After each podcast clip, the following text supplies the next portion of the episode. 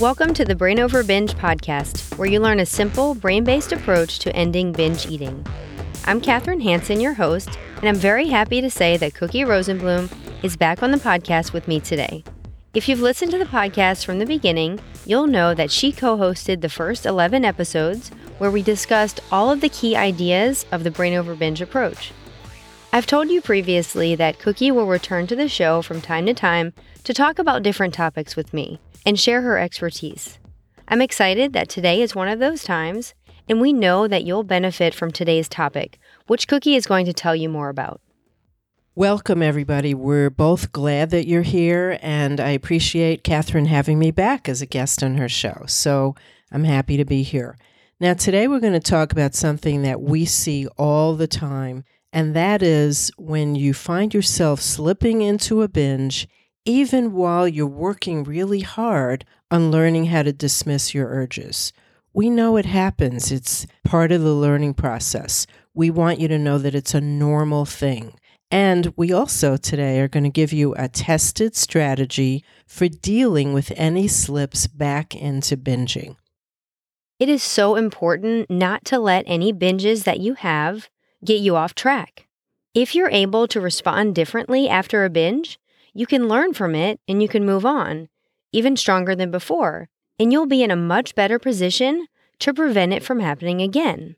We want you to have a more practical and productive mindset if you do binge, instead of falling into feeling hopeless and self critical. You may be very familiar with the hopeless mindset. I know that I was when I was a binge eater. Each time that I broke a promise to myself to not binge again, I thought that I blew it. I thought that I'd never recover. I thought that maybe I was just a hopeless case. That is, until I learned the information about the brain that we share in this podcast. Then I realized that a binge only meant that I acted on one urge. It did not mean I was a failure. It only meant I gave attention and value to an urge, and I followed it. I had a couple of slips after learning to view my binge eating in light of the brain, but I didn't take those slips as evidence that I couldn't do it or that I was out of control, or that I was destined to act on the next urge. I saw clearly how my lower brain had convinced me to binge, and then the next time it happened, I was able to recognize it and then avoid the binge. If you develop a helpful mindset surrounding slips, it will ensure that you keep moving forward in recovery, even if there are times when you follow your lower brain.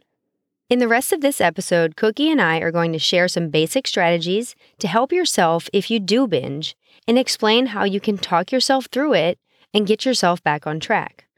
We'll also talk about creating a post binge action plan, which will help you stop dwelling on the binge and instead refocus on what you need to do to stop the habit. If you have followed an urge and you have had a binge, one of the first things we want you to think about and do is to just define what happened. So, whether you write it down or you just say it to yourself in your head, I want you to tell yourself what just happened.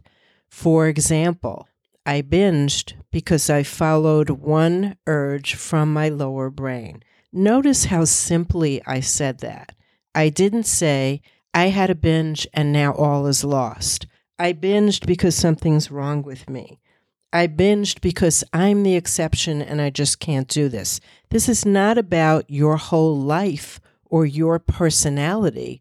It's simply one thing that you did for one particular reason. You binged and you did it because you followed one urge from your lower brain.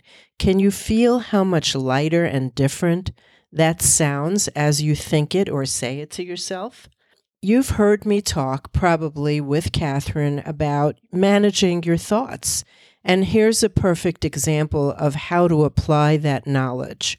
When something happens in the world, we think of it as a circumstance. So if you binged, it's a circumstance. It's something that happened, it's already happened, Everyone who knew you, if they saw what happened, would agree that's what happened. I like to say, in a court of law, everyone would agree. And it's simply a fact. And if it's a fact, then it's neutral. I know it's not something that you want to be doing, but it's neutral. You binged, period. And then what you say to yourself after the binge are your thoughts about it. That's your interpretation of what happened. We want you to keep it very simple and neutral, such as I followed one urge from my lower brain. That's the fact. That's the answer. That's the reason why you binged. The simpler and more accurate and factual and neutral you keep it, the easier it will be for you to get yourself back on track without beating yourself. Now, after you've defined it, we want you to contain it. We want you to get back in charge of what you're doing, how you're eating, and how you're thinking. So, something that you might say to yourself is, My progress is not lost. I'm not back to square one. I can get back on track fast. If you think about those three simple little sentences, they're all factual they're all as true as anything negative that you could come up with. And in order to contain what just happened, we want you to focus on what's simple and real.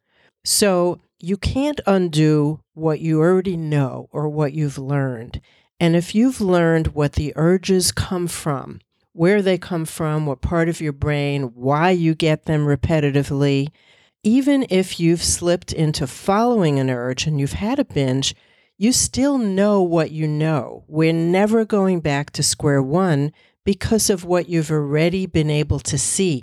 Even if you've only been able to experience it one time, even if you haven't experienced it yet, then you need to know that if anyone else can do it, then you're on the way to doing that. Remember that part of learning, like a baby learning how to walk, is falling down and then each time they get up, they strengthen those muscles that will allow them to walk. Each time you fall down and follow that urge, it's simply part of your learning process. You are not back to square one. And your goal is to get back on track fast. You don't have to wait to get up. You don't have to wait for next Monday or the first of the month, or certainly not the first of the year.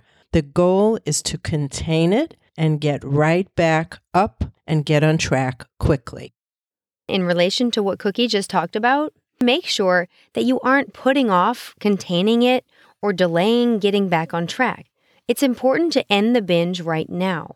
Sometimes, and I know this was the case for me, a binge often became an excuse to keep binge eating over the course of many more hours or even days. You may find yourself thinking, okay, I'll get back on track in a little while, or I'll contain the binge in a few more hours, or tomorrow, or maybe at the beginning of next week. But we don't want you to do this. We want you to notice any thoughts that say, I've already blown it, so I might as well keep going. And we want you to notice those thoughts as just habitual and just neurological junk from the lower brain.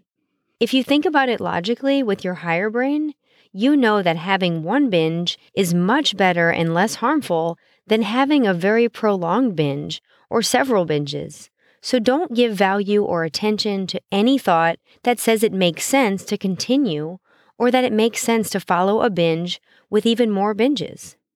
When you end the binge, you also need to regain clarity. You need to remember that you always want to be binge free. Your lower brain only temporarily convinced you that a binge was appealing, but it wasn't what you actually wanted. You know that you always want to avoid the negative physical and mental and emotional effects of a binge. So, continuing to go downhill into a cycle of repeated binge eating is not an option for you because it's the furthest thing from what you actually want for your life. So, in order to end that binge and regain your clarity, you need to approach it with no drama. You need to understand that you might slip because you're making a change, but there is no reason to be upset with yourself. We know that this is part of a process. It's not an on or off switch. We also know that slips are almost inevitable. Don't compare yourself to how often you slip to somebody else. Everyone's different. But when you get upset about a slip, about following the urge, that emotion, that negative emotion, any emotion helps wire your brain pathways. So if you get upset, you're using that negative emotion to wire the slip and help you repeat it. This is the opposite of what you truly want. That's why you want to remain really neutral about the slips. There's nothing wrong here. You could think something like this My brain is learning a new pathway.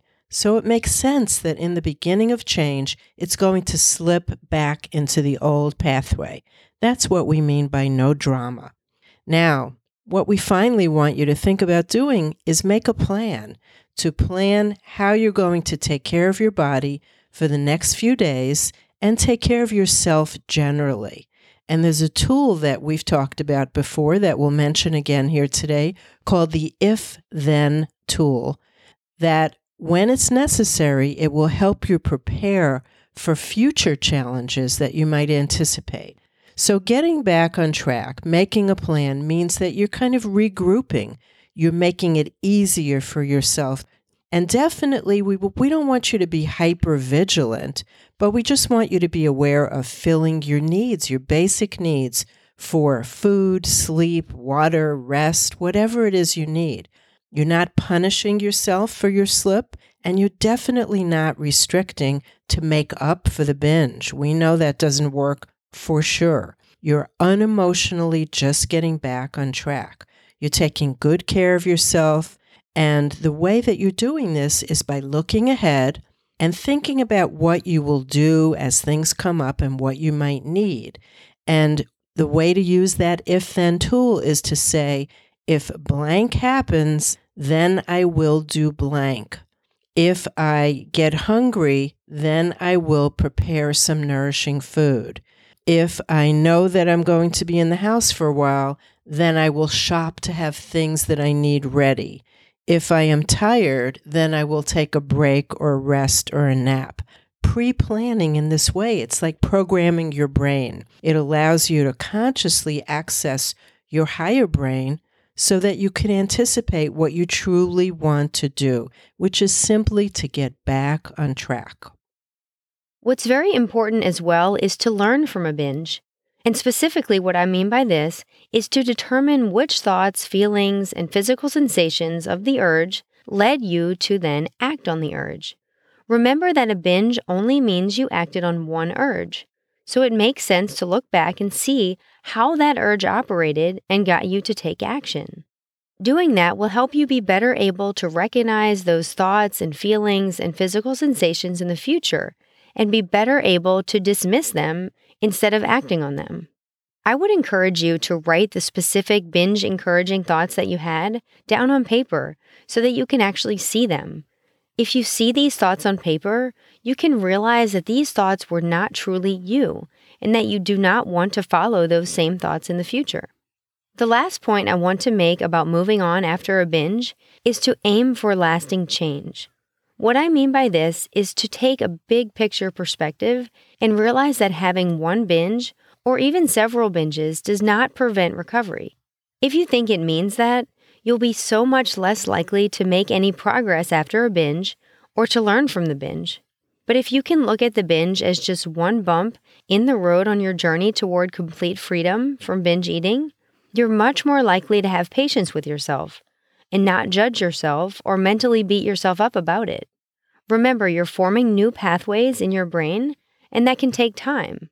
For a while, like Cookie said, your brain might keep sending you down that old pathway, but if you can stay with it and learn from each time that you do binge, you will weaken those old pathways and form new ones. That's all for today's discussion about what to do if you do binge during recovery. I hope it's given you a new way to look at any slips that you may have and practical ways to keep moving forward. I want to thank Cookie so much for coming back on the show and discussing this topic with me. I know that our listeners will benefit so much from what you've shared today and we look forward to having you back on the show in the future. If you want to learn more about the Brain Over Binge approach, and if you want to have a written guide to help you learn to dismiss the urges to binge, you can get my free ebook, The Brain Over Binge Basics, by clicking on the link in the show notes. Thank you, Kathryn. As always, it is totally my pleasure being here with you and with all of your listeners. And I want to just remind all of you that if anyone can do this, you can too. And if it feels like a struggle, you just haven't been able yet to understand why you're doing it or to recognize what's happening. But if you stick with it, I promise you definitely will. Now, after dismissing the urges and really getting good at that and learning to eat adequately, you may want to think about learning how to eat in a more natural rhythm. And if you have any extra weight on your body, then would be the time to tackle that, but only after dismissing urges and learning to eat adequately.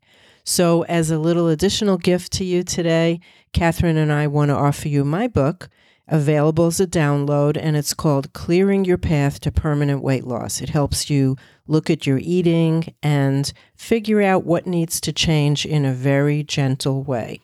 So that's it. We will see you all soon. We hope you can listen again next time. For now, this is Kathryn and Cookie reminding you that you have the power to change your brain and live a binge free life. The Brain Over Binge podcast is produced and recorded by Brain Over Binge Recovery Coaching LLC. All work is copyrighted by Brain Over Binge Recovery Coaching LLC and all rights are reserved. As a disclaimer, the hosts of the Brain Over Binge podcast are not professional counselors or licensed healthcare providers, and this podcast is not a substitute for medical advice or any form of professional therapy. Eating disorders can have serious health consequences, and you are strongly advised to seek medical attention for matters relating to your health. Please get help when you need it, and good luck on your journey.